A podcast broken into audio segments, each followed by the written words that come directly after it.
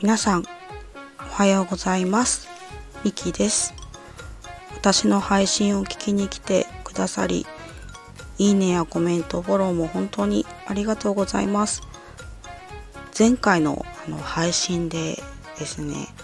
いろんな方からのコメントをいただけてでそこから私の違う配信も聞いていただいたり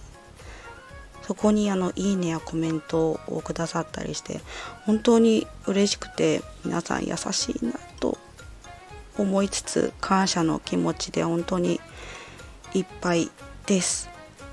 そんなことを感じつつな今日この頃ですが今回もどうぞよろしくお願いいたします。と今回はですねとネガティブからの贈り物って何だろうっていうお話をしたいなと思います。そう。あの普段生活をする中であの皆さんはどんなことを考えながら過ごしていますか？楽しいとか幸せに感じるなどなどですね。前向きにとか笑顔で毎日が過ごせたら素敵だなっていうふうに思いますよね。まなんですけれども、まあ、人生って結構ね試練大きいもので、まあ、時にはですね悲観的になったりとか否定的に考えてしまうこともあるのかなっていうふうに自分は思っていて、まあ、いわゆるネガティブ思考とかマイナス思考ですよね。私はまあよくこの現象に陥ってしまってで考え出すと止まらないんですよね。もう私の中ではモヤモヤ沼って言ってるんですけどそれにハマったりしています。そう。でネガティブっていうのはこう悪いイメージな風潮がありますよね。なんですけれどもまあ本当にそれは悪なのかっていうふうにちょっと考えまして、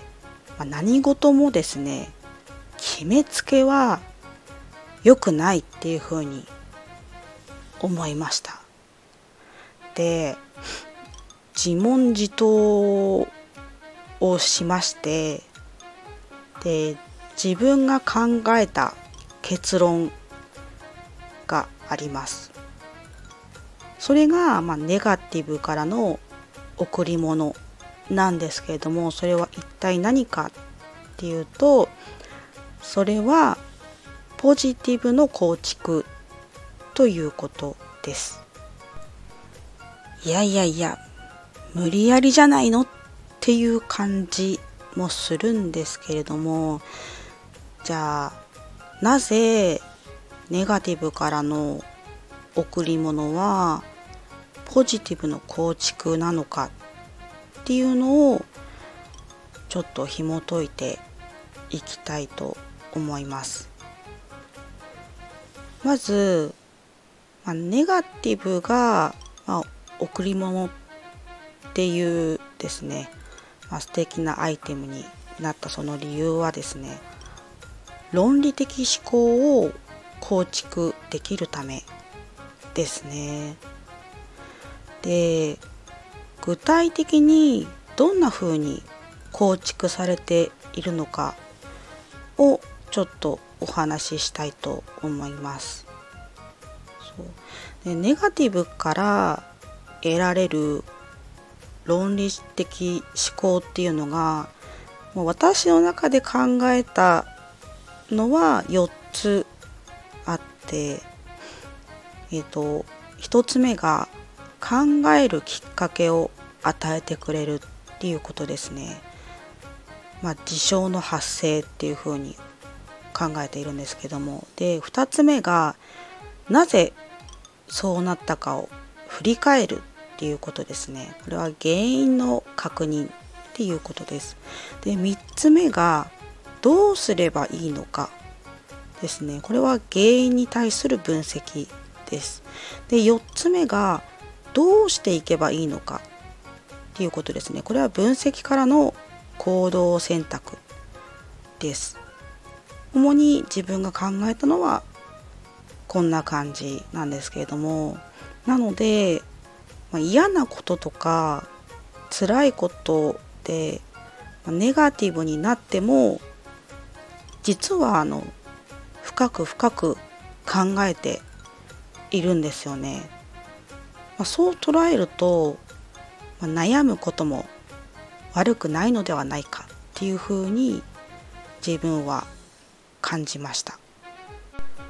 そう、まあ、ここでは、えっと、ネガティブからは論理的思考を構築できるっていうことが分かりました。ではあの次にポジティブっていう言葉ですね。皆さんはポジティブっていうとどんなイメージがありますか？私は最初ポジティブイコールプラス思考っていう風な、ま、固定観念を持っていましてなので物事を無理にでもいいことと捉えようとするという考え方を持っていましたなんですけれどもポジティブっていうのを調べてみたら、まあ、ちょっと違う一面が見えてきたんですよね。なんかちょっとあのポジティブっていう言葉を調べてみたんですよね。そしたら、まあ、意味としてはあの、まあ、簡単に抜粋すると、まあ、積極的な様とかまた肯定的である様という感じでした。でこの時点ではあんまりピンとこなかったのでなんでかというと肯定的っていうのが自分の中で曖昧だったのでこれをまた調べてみたんですよね。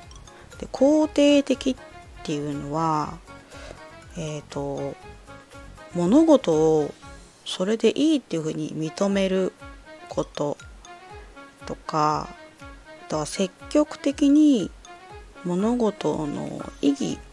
を認めることっていうふうに書いてありました。でですねなんか私多分なんか頭悪いんでしょうね。多分まだピンとこなかったのでさらにですね意義っていうのを調べたんですよね。で意義っていうのがの言葉によって表される意味とか内容。もしくはあのその事柄にふさわしい価値とか値打ちっていう風な感じ意味でした。なので、まあ、こんな風に調べた結果によってですね自分が解釈したことはですねえっとポジティブっていうのはと起きた出来事に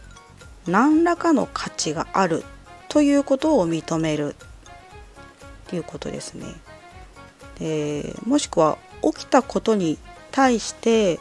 それでいいんだっていうふうに認めるっていうことですね。私はこういうふうに解釈してで認めるっていうことがやっぱりポイントであって大切なんじゃないかなっていうふうに私は思いました。なので、まあ、あの物事の良し悪しは関係なくて自分を認めることが大切なのかなっていうふうに考えました。何でしょうえ悪いことを認めるの？とかダメ人間って思うことなのかい？っていう風な感じにも思ったりもするんですけどもそうではなくて、まあ、そういう一旦ネガティブっていうのを解き放ちましょうっていうことですね。まあ、悪いことが悪ではなくて悪いことを物事っていうふうに捉えればいいんじゃないかなっていうふうにあの考えていてそうなので悪いことを物事ってというふうに受け入れて整理すればいいっていうことなんじゃないかなと思いました。でどうしても何々してしまったっていうふうに悪く考えがちなんですけれどもその何々してしまったを何々したんだなっていうふうに捉え方を変えればいいんじゃないかっていうふうに自分は考えました。で何々したんだなっていうのが受け入れであって、まあ、それが気づきなんじゃないかなというふうに感じています。この気づきっていうのもまた大切でその気づいた時が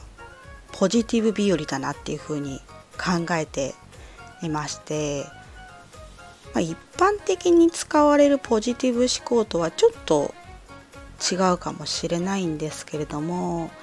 ただまあ気づいた時がスタートであって変わろうとする自分が、まあ、そこに存在するんですよね。もうなんかそれだけで十分ポジティブだなっていうふうに思っています。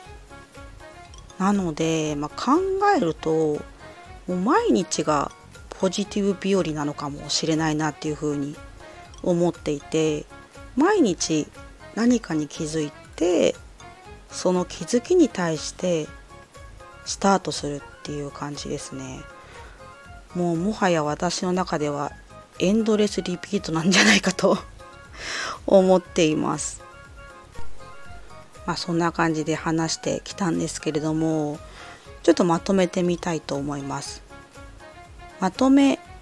はえっ、ー、と4つありまして1つ目はネガティブからの贈り物はポジティブの構築だっていうことですね。で2つ目はポジティブっていうのは物事を認める受け入れることっていうことですね。で3つ目が何々したんだなっていうのが受け入れであり気づきであるっていうことで4つ目が気づいた時がポジティブ日和だなっていうことです。これがまとめですね。でですねこんなことを話しときながら結構私はネガティブラなんですよね。なので、まあ、ちょっと先ほども言ったモヤモヤ沼ですねネガティブ沼にはまりがちなんですけれどもちょっとそこにですね浸からないように気をつけたいと思っております皆さんもですね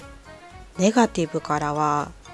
ポジティブを築けるんだっていう風に希望を持って過ごしてほしいなっていう風に思います。で、えっ、と、前に配信した「磨くと輝く力」っていう配信で、まあ気づき力っていうのを違う視点からお話ししたいなっていう風にあのお話したんですけれどもそれがこのネガティブからの贈り物のお話でした。以上ですね。今回はネガティブからの贈り物は何だろうっていうお話をしました。最後までお話を聞いていただき本当にありがとうございました。今日は結構暖かくなりそうですね。なんかポカポカ陽気で気持ちいいですよね。まあちょっと花粉が飛びそうっていう風にちょっと自分は不安になっちゃったりしますが皆さんも素敵な一日をお過ごしくださいまた配信を聞きに来ていただけるとすごく嬉しく思いますではありがとうございました。